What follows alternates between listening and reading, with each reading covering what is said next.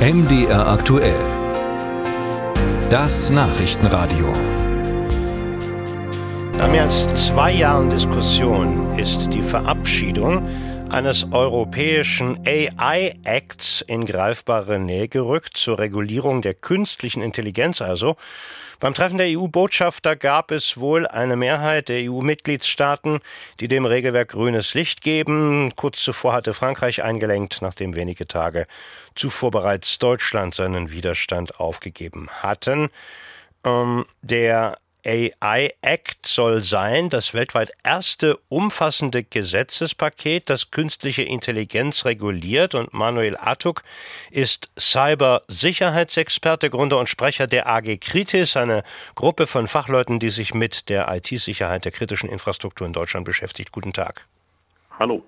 Der Entwurf dieses äh, Regelwerks äh, für künstliche Intelligenz ist ja geleakt worden. Es sind gut 900 Seiten. Wie haben Sie die verstanden? Was leistet dieses Gesetz? Ja, das war der Tri sogenannte Trilog-Kompromiss, der vor anderthalb, zwei Wochen äh, geleakt wurde mit Tausenden von Änderungen. Und äh, tatsächlich stelle ich mir nicht nur die Frage, was habe ich verstanden, sondern was haben Parlamentarier verstehen können, die sich kurzfristig da kurz einlesen und dann entscheiden sollen. Aber im Wesentlichen ist es so, dass äh, viele Fragestellungen eliminiert wurden, die wichtig für uns sind. Das heißt, äh, grundsätzlich verbietet zwar diese Verordnung Videoüberwachung in Echtzeit mittels KI-gestützter äh, Gesichtserkennung, aber ganz viele Ausnahmeklauseln sind drin in Bereichen mit äh, höchstem Risiko, beispielsweise Militär- und nationale Sicherheit, greift dieser AI gar nicht. Das heißt, Polizei und Armeen können KI-Systeme weiterhin unabhängig der Regulierung äh, einsetzen, wie sie wollen.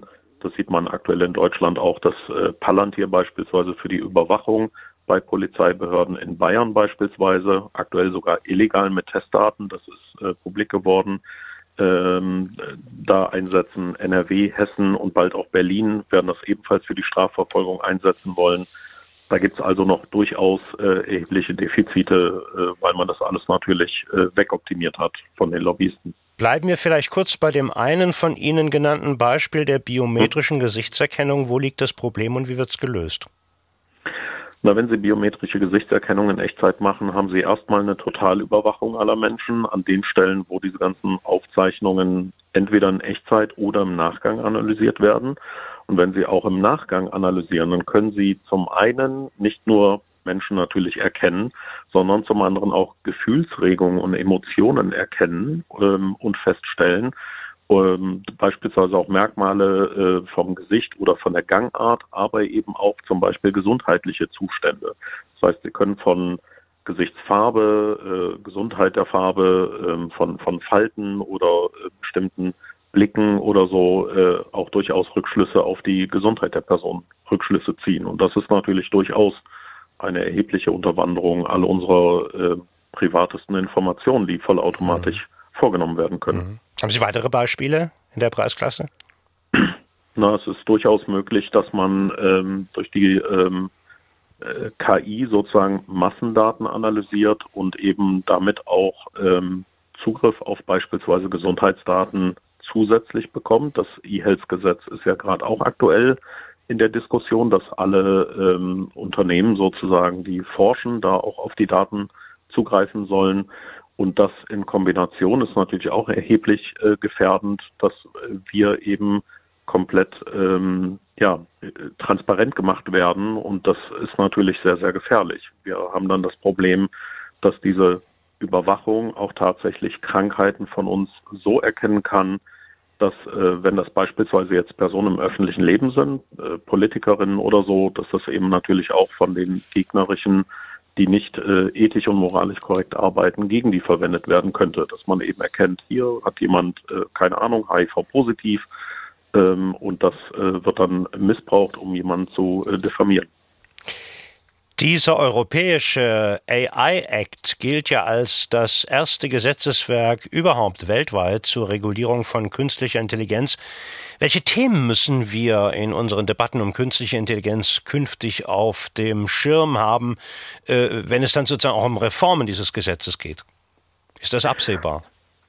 Naja, wir werden definitiv diese Emotionserkennung und Gesichtserkennung, aber auch die Nutzung bei äh, Polizeien, bei nationaler Sicherheit, bei Geheimdiensten, beim Militär adressieren müssen. Denn wenn diese Funktion integriert ist, und wir sehen ja an der Palantir-Software, dass diese Überwachung und äh, ähm, tatsächlich eine, die sogar äh, von verfassungsfeindlich regelrecht ist, dass es eine Rasterfahndung regelrecht ist, dass wir solche Dinge äh, wollen, also diese äh, Behörden eben wirklich diesen Anspruch haben und sagen, wir brauchen diese Befugnisse. Tatsächlich ist es aber äh, nicht im Sinne der Demokratie und da müssen wir natürlich dafür sorgen, dass diese freiheitlich-demokratische Grundordnung und auch unsere grundgesetzlichen, verfassungsrechtlich zugestandenen ähm, Rechte auch wirklich gewahrt werden. Und das können wir mit einem guten Gesetz. Und die Hoffnung ist ja auch, dass dieses Gesetz eine Art Vorbildcharakter weltweit hat. Aber wir können das nicht, wenn wir eben beispielsweise jetzt äh, sagen, naja, wir würden ja auch kein Auto entwickeln, was 400 kmh fährt, aber keine Bremse und kein Airbag hat. Also wir hätten dann schon gern den Bremse und den Airbag mit inklusive. Sagt uns Cybersicherheitsexperte Manuel Atok, Gründer und Sprecher der AG Kritis, einer Gruppe von Fachleuten, die sich mit kritischen Infrastrukturen beschäftigt. Musik